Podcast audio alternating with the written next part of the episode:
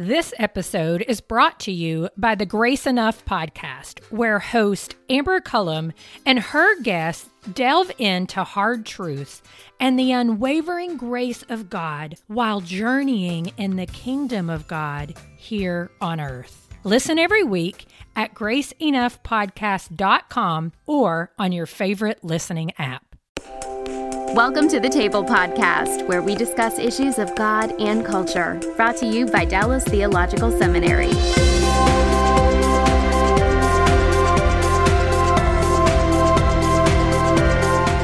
Welcome to the table. We discuss issues of God and culture. Uh, our topic today is ministry, global ministry, and we're talking to representatives of BEE, uh, and this is David Simmelbeck, Larry Nees, John and Natalie McLaughlin, who are uh, with us today. And I guess the first question, when I hear BEE, I think buzz and hives. So, um, so tell me, uh, first of all, what does BEE stand for? And, and then we'll talk a little bit about your own personal background in ministry, and then we'll get into what it is BEE does. So, David, I'll let you lead off. What in the world does BEE stand for? Well, BEE stands for Biblical Education by Extension. Every once in a while, we get uh, phone calls to help people with B problems, but we're trying to specifically come alongside and help equip pastors and leaders for the church around the world. We have a focus on regions of the world with restricted or limited access to biblical training and so we bring biblical education, leadership development, so it's not just head information, and a model of multiplication to serve the leadership needs of the church. And, and Larry, uh, top, uh, well, first of all, David, why don't you tell them what your role in BEE is before I turn to hmm. Larry? It depends on who you ask. I'm called uh, El Presidente by many. so I'm just a figurehead. I'm in. I'm here for the looks. There you go. I can. That's so transparent. I can hardly stand it. Uh, uh, Larry, what's your role in BEE? And then tell us a little bit about the history of BEE. Yeah, um, my name is Larry, and my role is the vice president of field ministry. So I oversee all of our international fields. I began to work with uh, back in 1985 uh, behind the Iron Curtain, going into Romania, and have kind of traveled with them and served in different capacities. And uh, so BEE began back in uh, early 1970s, where there was an effort to pull together these partnering. Actually, they weren't partnering at the time, but different agencies going into Eastern Europe to try to meet the desperate needs that for the church to encourage them and to train them. And they came together and said in Austria and said, you know, we need to stop duplicating this. Let's put it all together. So actually, BEE International was our original name. And we were born in a partnership entity with about uh, 12, 15 different partners that were coming together to provide this training. So, um, and and just to be clear for people who may, whose knowledge of history may be limited or who suffer from forms of dementia. Uh, uh, this is before the wall came down and Eastern Europe was all communist bloc oriented. So you were ministering in a very restricted context. Yes, it, it was um, very restricted and a number of countries that we engaged during that time, and some of those countries are still using BEE. They have their own uh, organization like uh, BEE Romania is going strong. And so the whole idea of serving the church and in a way that the field itself, those nationals in these different countries, would now take on ownership of the vision and carry it on has uh, succeeded in several of the countries that we were involved in well, that's, that's great to hear. I have my own history with uh, Romania. I was literally in the country six weeks after Ceausescu was ousted and taking relief into the orphanages. It happened to be a sabbatical year when I was in Germany. and we took a truck in. And I have a lot of experience with Romania. In fact, I was on a call yesterday to Romania talking to students at some universities who are not believers but had questions about Jesus. So I'm very interested in that part of the world and the kind of work that you all obviously spent decades building uh, in, in doing work. Now, John McLaughlin and his wife Natalie, we haven't introduced you yet. Uh, I know John from a completely different context.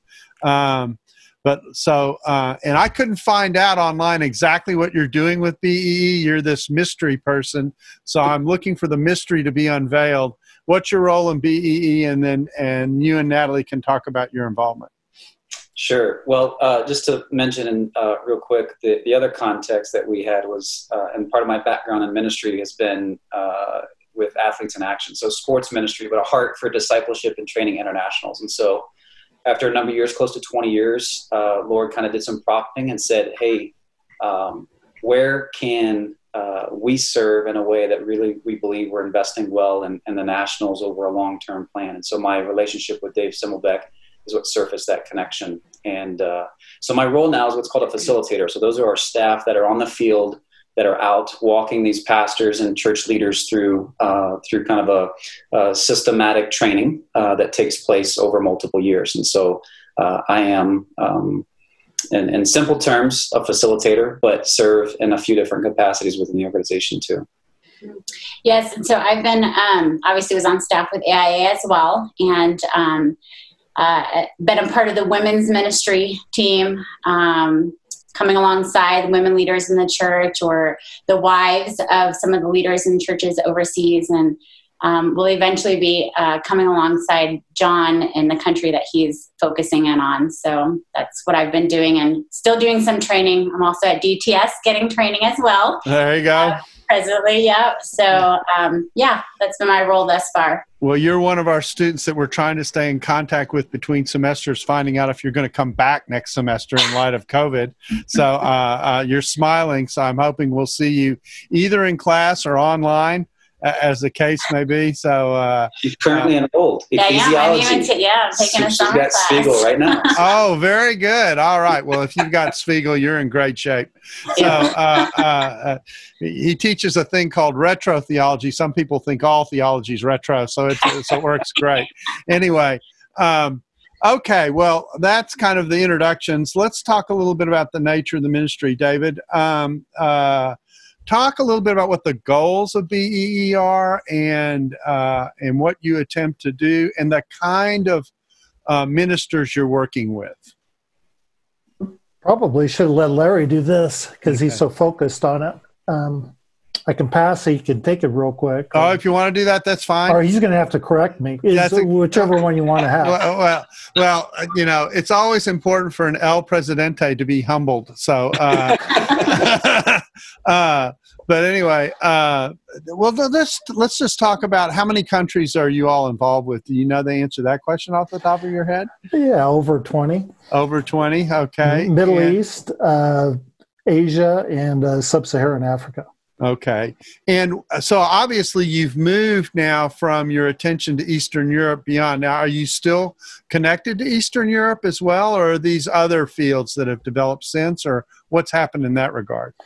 Um, we have, uh, after the wall came down, communist wall came down in Eastern Europe, the world, or at least a, a aspect of it, moved over to Asia and operated in some closed countries in that region and then, really, in the last 10 years, well, 15 years, we uh, moved into Middle East, and then 10 years ago into sub-Saharan Africa.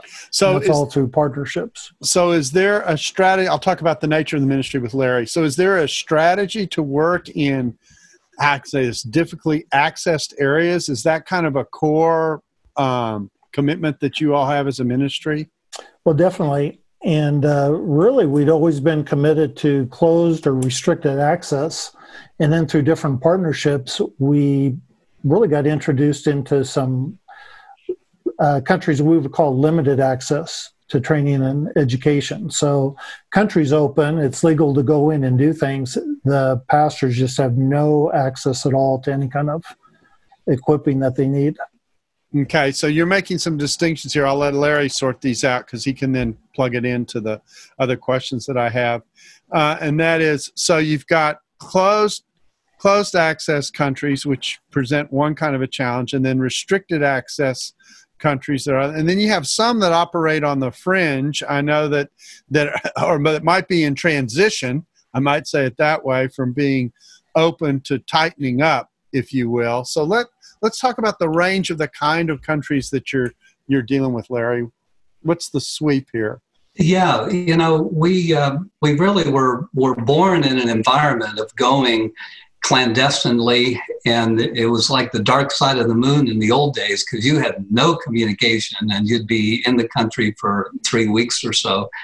And uh, so it was a pretty ominous setting, but uh, things have changed somewhat. And we still have countries like that where it is high security, uh, very difficult sometimes to get into. Oftentimes, in or in a few places, we bring the students out of their country to meet in a neutral environment, and uh, are always very careful about the uh, the security issues that are there. In other countries, the security uh, actually has changed through the years. And in some of them, it went from high security and very low profile to a relaxed environment where it became more and more open, you know, for practicing and doing what we do. And then it is now closing in again and and uh, shutting down. Some of these countries, and we can't really mention them because um, in some places it's no problem. In other places, it can be a big problem uh, for the work that we do. But many of the countries in Africa, or maybe on the other end of the spectrum, and that is more of a limited um, access. Uh, they're not necessarily on, on lockdown, they're not necessarily threatening, but getting into those countries is not easy. And they're obtaining and having access to biblical education is extremely limited. And so we are committed to, to multiplying uh, servant leaders and to enabling that to happen for the, the global church, going wherever, whenever we, we possibly can to make that happen.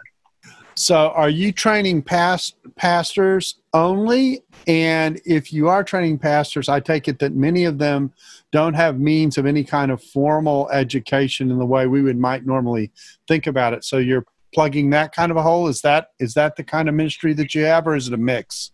Well, it is a mix, and it depends on the fields that we go to. Some of them are um, you know church leaders who have a, a, leadership role in the church but who not necessarily the pastor of the church but we are equipping the church itself and multiplying their biblical knowledge and education as well as the the ministry skills that go into that so when we go into a an environment um, some of them are very rural settings some of them are more sophisticated city environments and so there is a, a, wide variation as to the type of student that we have.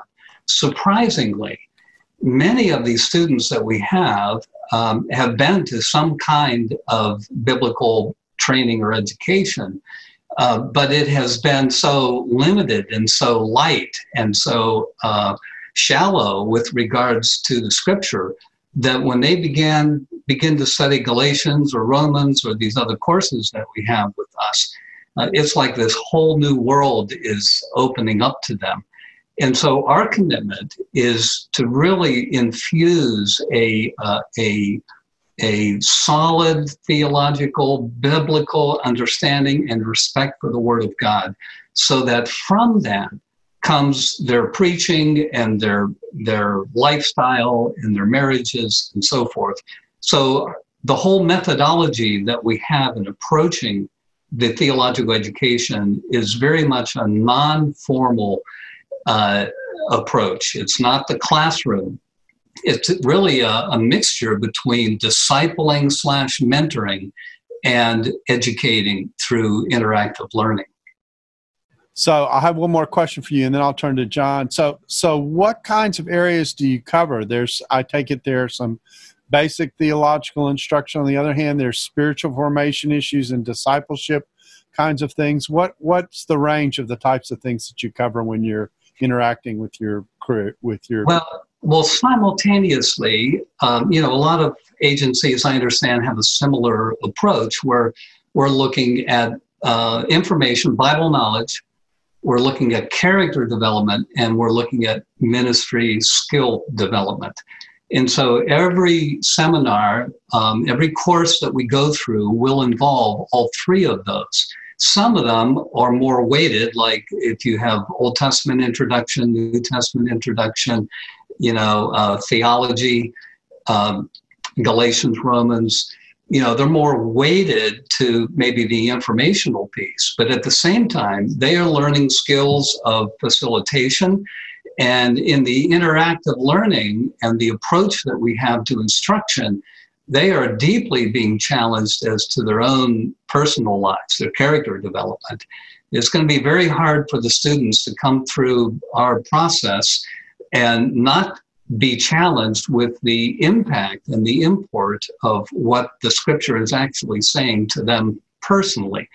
And this addresses what we feel is a, a huge deficit uh, in, in many of the educational programs that some of these students have had before is it doesn't even touch their their character or uh, perhaps even their ministry skills okay so uh, john and natalie uh, i'm going to use you as the people who go into the field and who you know actually interact uh, with people directly talk a little bit about what that's like when you go how long do you go for uh, where kinds of places are you meeting? How long do you meet? Kind of the details of what uh, a mission into a particular site might look like. Sure. And one of the things to remember, we're, we're partnering with some other organizations, denominations, and we're really trying to have a wide range of even regions that we're pulling from so that there is kind of an innate um, structure in place for multiplication. And uh, and so some of these pastors are traveling two, three days just to get to a somewhat of a central uh, location. And so they're obviously uh, have responsibilities with the organization that we're partnering with, let alone their church uh, responsibilities and familial and whatever else that they might be involved in in their in their respective cultures. And so, what we found to have kind of a healthy approach that keeps things consistent and moves forward uh, is that we'll meet four times a year.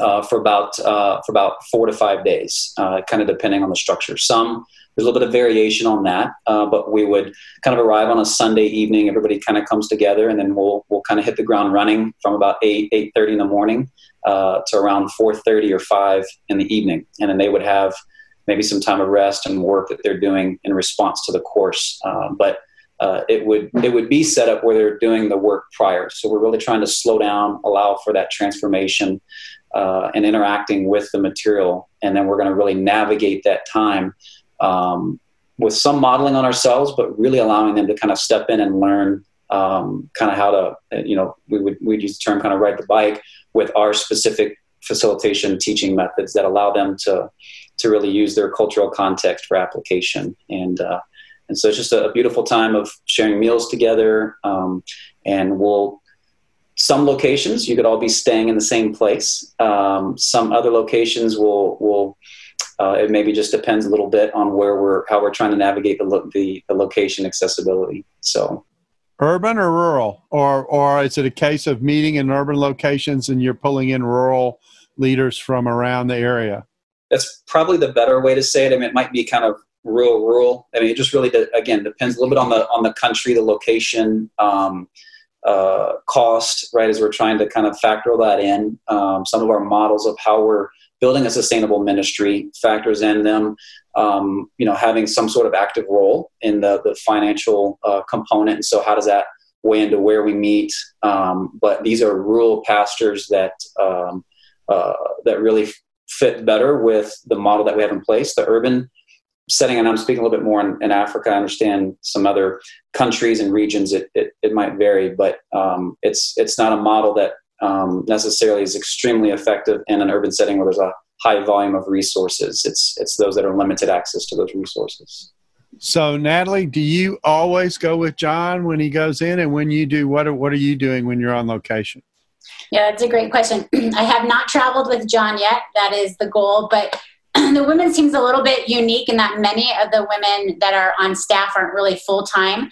For the men, they often go in four times. So they'll travel four times a year. We have a team of women that split that up. So, you know, uh, um, we'll partner up and then you'll go two times a year and then another group will go another time. And so that's kind of how it works. But it's similar.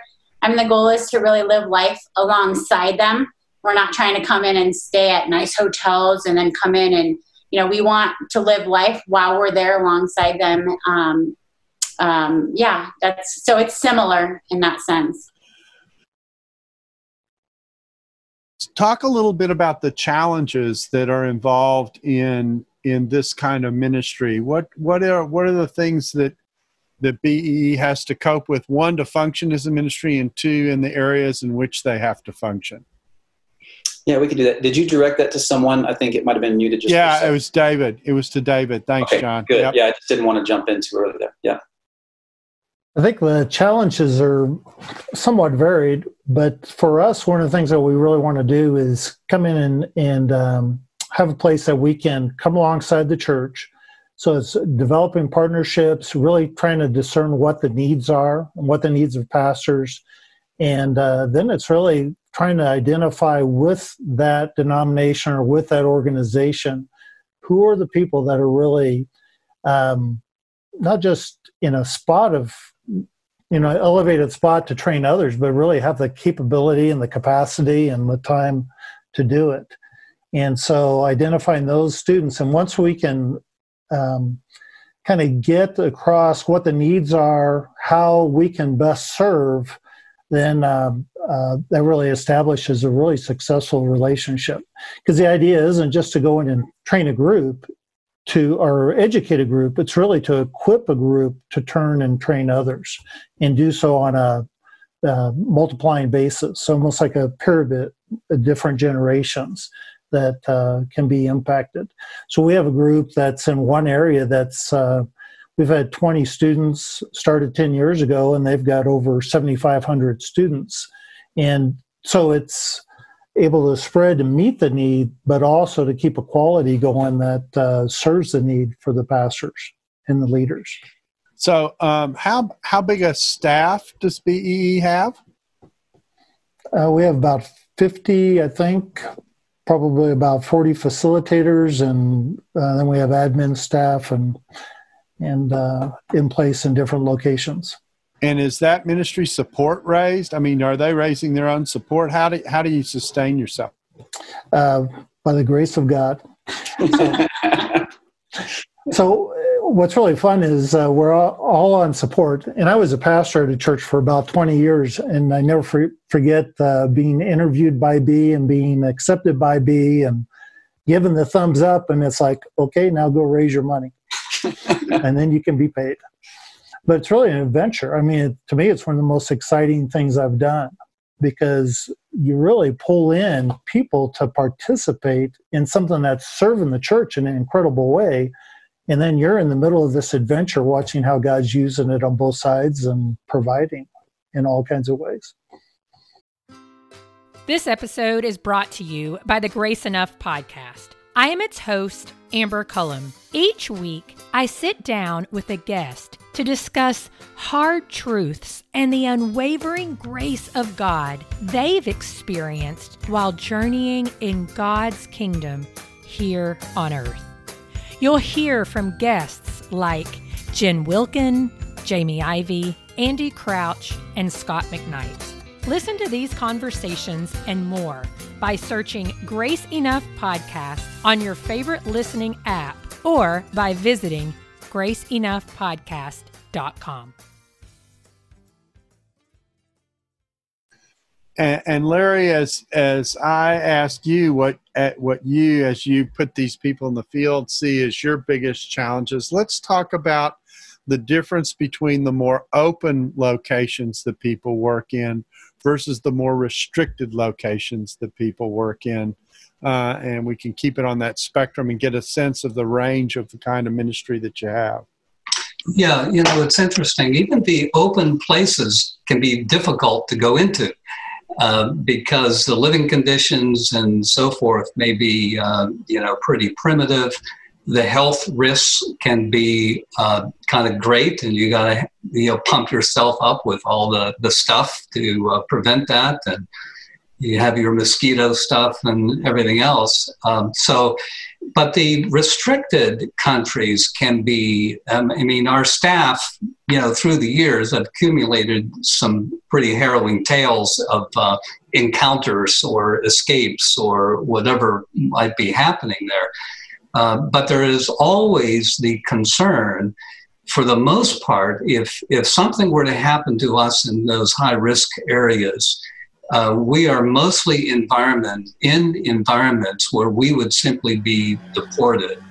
And the major risk is the national uh, and, and, the students that we are meeting with and what might happen to them, to their families, to their ministries. So we are on high alert in working with them to make those judgment calls and discernment. You know, it's interesting because oftentimes the nationals have less of a sense of um, uh, on alert than we do because that's where they live, you know. And so their guard is down, oh, no problem, we can do this. And we in our training are, are you know, probably a little more skittish about some of the decisions that are being made. But you know, finding a place to meet that is clandestine in, in some of those tight places. You know, we have um, leased out a uh, a a, con- or not, a condominium, an apartment.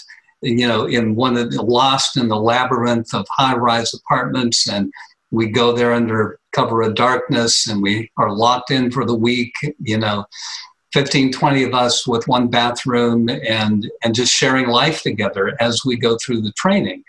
Uh, that's just one example of some of the places that, that we go to. Other ones are much more open. They may even meet at some kind of a hotel in a nice uh, structure environment where you know they have a, an open uh, meeting to uh, a room to meet in and so there's much less of a tension of looking at the door and wondering what's going to happen. So there's a variety of experiences as we send our staff out. Have there been situations where you've been, for lack of a better description, caught? I can I can let Dave answer that question. my, my very first trip with BEE, I was in a location and we were staying in an apartment we didn't come out of for a couple of weeks, but I got to come out a week early. After the first week, we had a great week of training, and then the second week, we had visits from the uh, police and um, got to experience all that before we were deported. So I think I got the luxury trip. and Darrell, you know, I might add here that um, you know, we, we, laugh about some of this and some of the the stories, the real stories that we had shared amongst our staff, especially back uh, in the ancient day, more ancient days. Um, but you know, the whole ethics behind it is no minor thing. And you know, we have, um, you know, I've done a study on that, and many of us have done a study on that to really understand civil disobedience, to understand where the limits are, where a comfort level is you know, to take some of these risks and to go places where it may not be totally legal, but you know, we don't talk politics. We don't get involved in any of those things. We we respect uh, the governments, the authorities, in every other way, but we are just committed to teaching the Bible and seeing lives changed. And through those lives that are changed in positions of leadership in the churches, you have uh, families changed, community changed, and we see this as a major positive contribution to any of these fields, all of the fields that we are involved in. Yeah, it's an important point, Larry. You know, uh, I'm I've traveled in Eastern Europe. Well, actually, when the wall was still um, somewhat up, and particularly in East Germany, et cetera, and traveled into Eastern Europe, as I mentioned. And one of the things that I smile about as I tell the story are are the lovely border stops that you had to go through in order to um, move from one country to another, just in your travel. And I, you know, I, I said I always found myself very courteous to the guards because behind me was a building that didn't have any windows, and I decided I didn't want to develop a long-term friendship with this person, so uh, for reasons that I might not care to disclose. So. Um, anyway, it, it is a challenge, and and to uh, operate in in certain contexts where that is a constant reality um, is uh, something that's foreign, certainly to most people in the West, uh, and and uh, yet is something that people uh, have to live with. So let me uh, let me turn my attention back to John and Natalie for a second, and and talk about when you go in what what do you find are the things that you teach that maybe are the most challenging for people that you're ministering to? Are there a particular set of challenges, or does it vary depending on the location that you're in?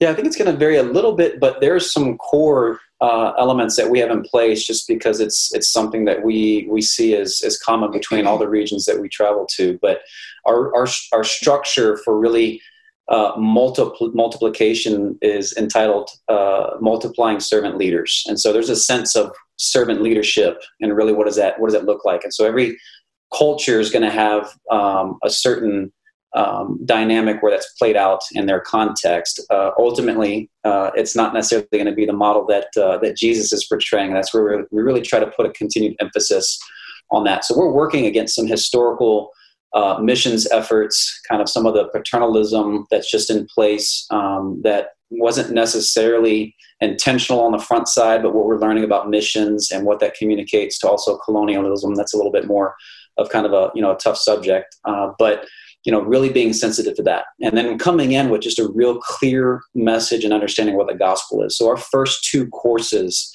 is are, are going to be Galatians and and then pr- predominantly we're going to really put an emphasis obviously on Romans also. So we're really trying to help establish a good foundation uh, be- before we move into some other uh, other courses. And so the the preaching context and what does it really mean to have some inductive study methods, preparing, even planning um, a sermon with a small outline. So we start with just small lesson planning, and then how does that later translate into maybe kind of an outline for first sermon as it relates to you know, obviously just a understanding, transformation, and application. So we're really trying to to to, to structure around know be do uh, through through consistently through each of our, our curriculum pieces. And I would say Go ahead, Natalie. Go ahead. With the women, um, it's unique in the sense that you know, in most cultures, the women are not as educated. So, I mean, across the board, um, you have to have a certain level of education to take these courses, but you wrestle through that more so, I think, with the women. Um, on top of one of the things that I've observed in just my short experience with BEE is, you know, many cultures um, are taught not to question, not to be um, curious, right? Or you don't um, question the teacher. And so, um, what I've even observed is that trying to teach how to ask good questions of the text, it, and just develop a curiosity is just foreign. Like we we teach our little kids here in the U.S. at a young age how to be curious, how to ask questions. But when you're, it's just fascinating to me when you're trying to teach a bunch of women read the text. What does it say? What does that mean? Like that's so second nature to us. But so that's one of the challenges I have observed in trying to um, just help the women learn to be curious and ask questions, how to read it rightly, and then how do you challenge others in your culture to question that with i don't know if that makes sense but that's kind of one of the things the challenges that i've observed with the women um, overseas that is that is an interesting question uh, and so this sequence that you all are teaching of know, be, do. You said those three things so fast it was almost one word. Uh, uh, uh is um, uh, is this movement in which you're actually trying to inculcate uh, uh, not just knowledge but virtue and character and the fruit of the spirit in such a way that people live out their Christianity in a way that that hopefully is distinctive from what they're seeing in the culture, et cetera. Larry, I have a question for you that Natalie's remarks uh, triggered for me, and that is um, how much what's the education level of the various countries that you are interacting with with the leaders? I mean sometimes i think we expect um, maybe perhaps there's a difference in, uh, in education based on gender by the nature of things but i also understand that in many contexts the people who are leading churches also have to some degree a limited educational background in comparison to the west what do you generally find is going on there? Yeah, well, that you know, there's a wide spectrum on on the, the answer to that because some of them we have to check and make sure they are literate because they may show up for the first course and start to go through, and all of a sudden you begin to realize they they just can't read or write.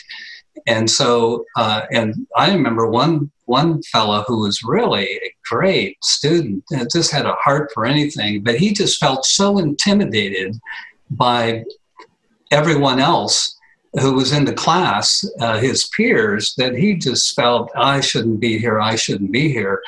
And I came to him, met with him privately, and I said, Jacob, you are the reason that I come here because I could see in his heart, though he felt he didn't have the educational background, he certainly had the intelligence and he had the capability of being able to engage. And above that, he had the heartbeat to be able to engage.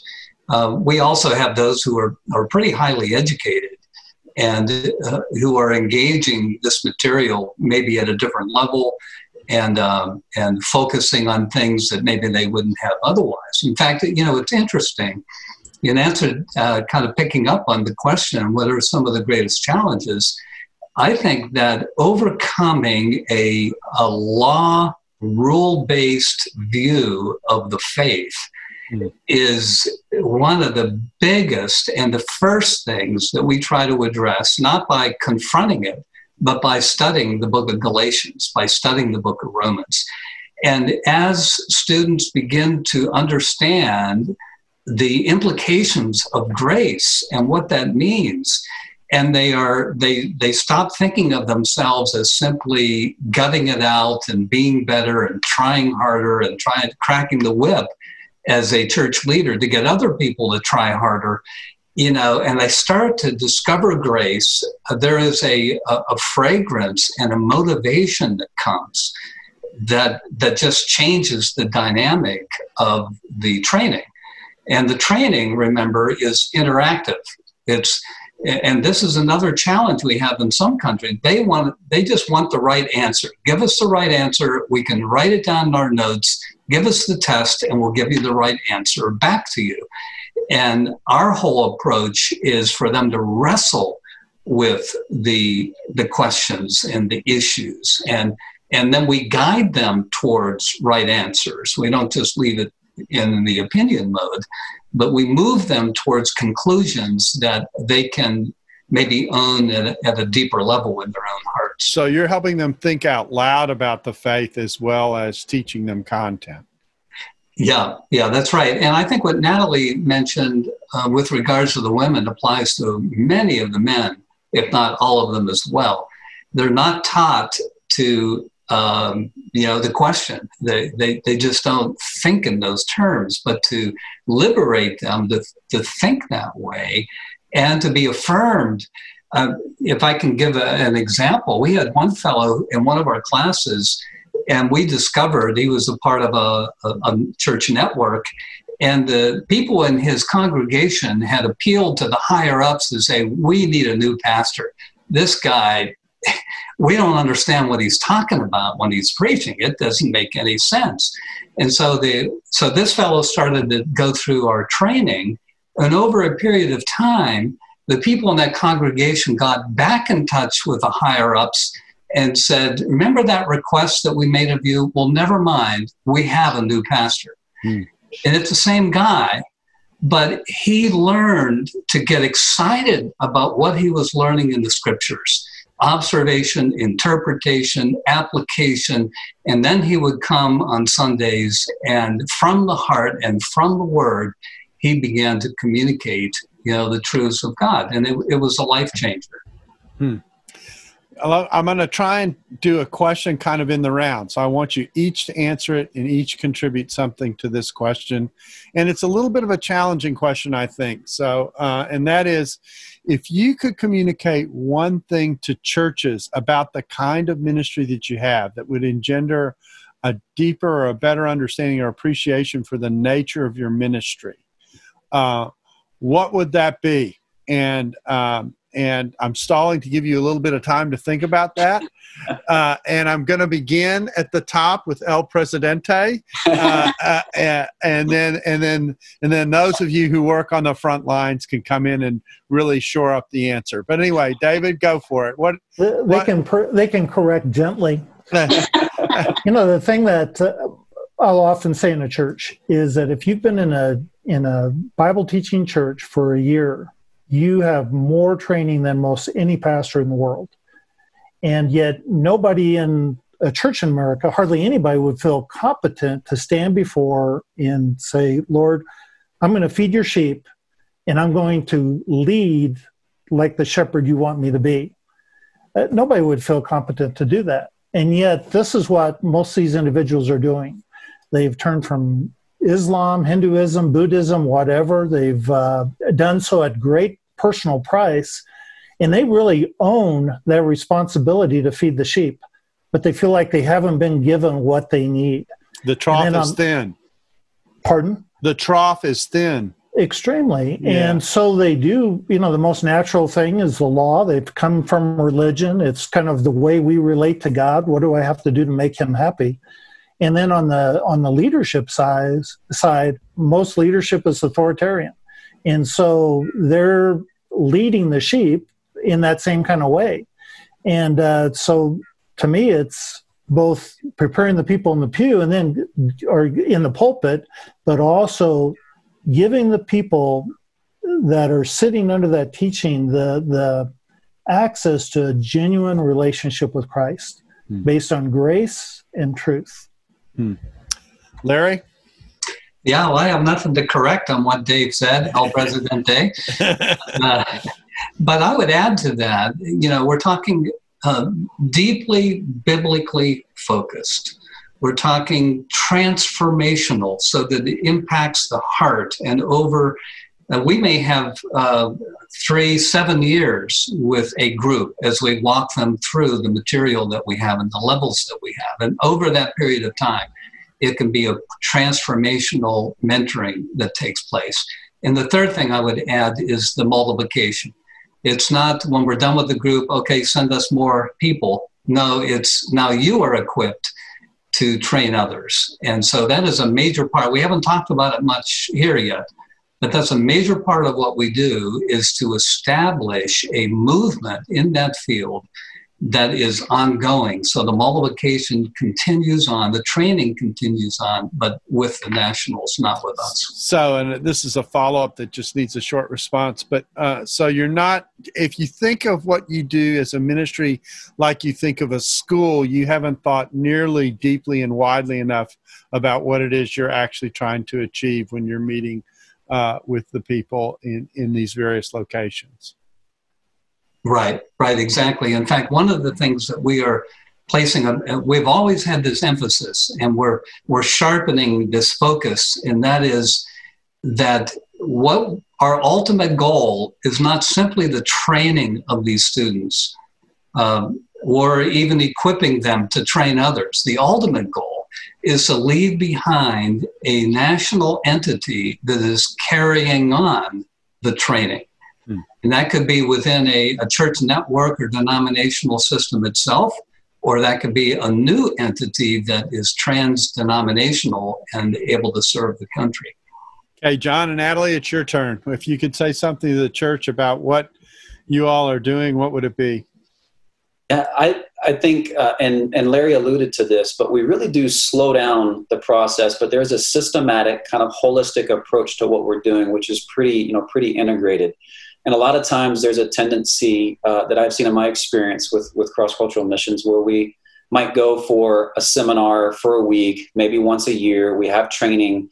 Um, and it's, I think, profitable in some regards. But if we look at the long term goal, how does that really build into something that is sustainable uh, within that country and something that's able to be reproduced and and uh, and, and obviously from a long term standpoint. And so what we do is we really look at that, uh, slow it down, and allow for those other components that we had dialogued about earlier about understanding the right truth, allowing that to to really be transformative. Uh, and then and then applied both personally for these pastors, their families. We really encourage that, uh, and then with their congregation and kind of beyond. Uh, and so uh, I think it's our our education philosophy uh, that's uh, that's a, a, unique component to what we're doing. So it's that unique one word thing, know be do. Yeah, that's right. Go ahead. Exactly. Uh, yes, what Dave said. Yes, what Larry said. Yes, what John said. And to put that all together, I just think of, and this might be my sports background, but we're coaching. You know, like we are we're not just teaching them the skills, but then they're going to do it and we're kind of watching, right? Like at, at, points in our seminar, they're the ones teaching the class, hmm. you know, and we're, and they're the ones asking the questions and we get to observe and, and critique and encourage um, and then do it again and, and then talk about this. And, um, you know, good coaches, usually we're coached by good coaches who were usually, you know, and so the idea is, is that we're, we're creating a legacy of, um, you know, men and women who are passing it on, just like everybody has said thus far.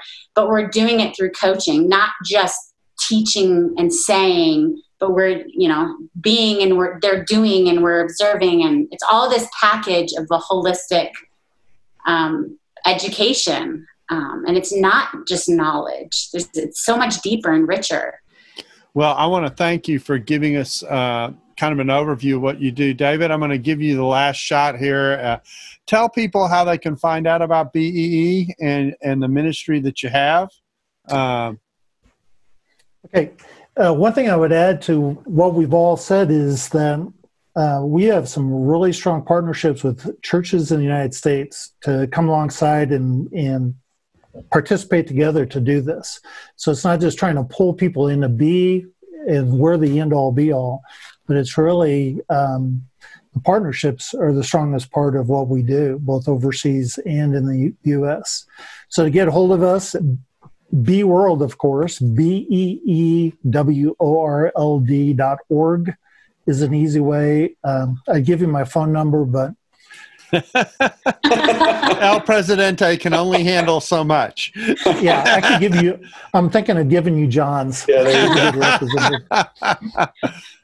uh, well, great. So beeworld.org is is the best way to find out about what's going on, and it's been great to visit with you all. I'm sure we'll be back to talk more about the kind of ministries you have, perhaps get into a little more detail. But I thank you for this overview. This is a kind of ministry uh, that, in one hand, is a little bit unique, and on the other, is really a real need.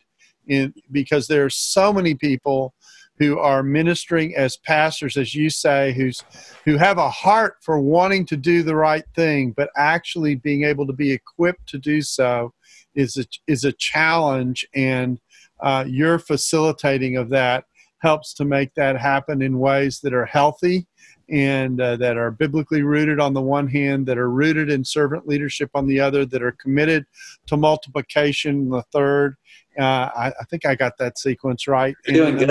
and, and, in, and in the midst of, of doing that, grow internally and with a mutual kind of support i suspect that one of the things that happens is is that internal networks get built within these countries and among these people where they can encourage one another in the midst of this pursuit between the times that you're with them and that also encourages them in growth in ministry. So I thank you for giving us your time and wish you all all the best as you continue to minister uh, globally uh, with the truth of what the gospel is.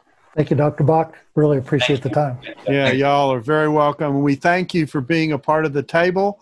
We hope you'll join us again soon. And if you have a desire to suggest a topic to us, do feel free to reach us at Dallas Seminary and the Hendricks Center.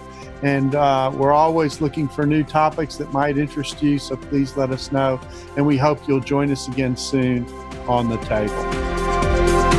Thanks for listening to the Table Podcast. For more podcasts like this one, visit dts.edu slash the table.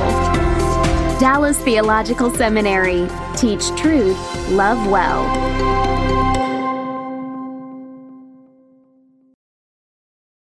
This episode is brought to you in part by the Beyond Ordinary Women Ministries podcast. Do you want to grow in your influence? BOW's episodes feature tips for leaders of any kind, from mentoring one woman to leading a ministry. Browse BOW's podcast at beyondordinarywomen.org.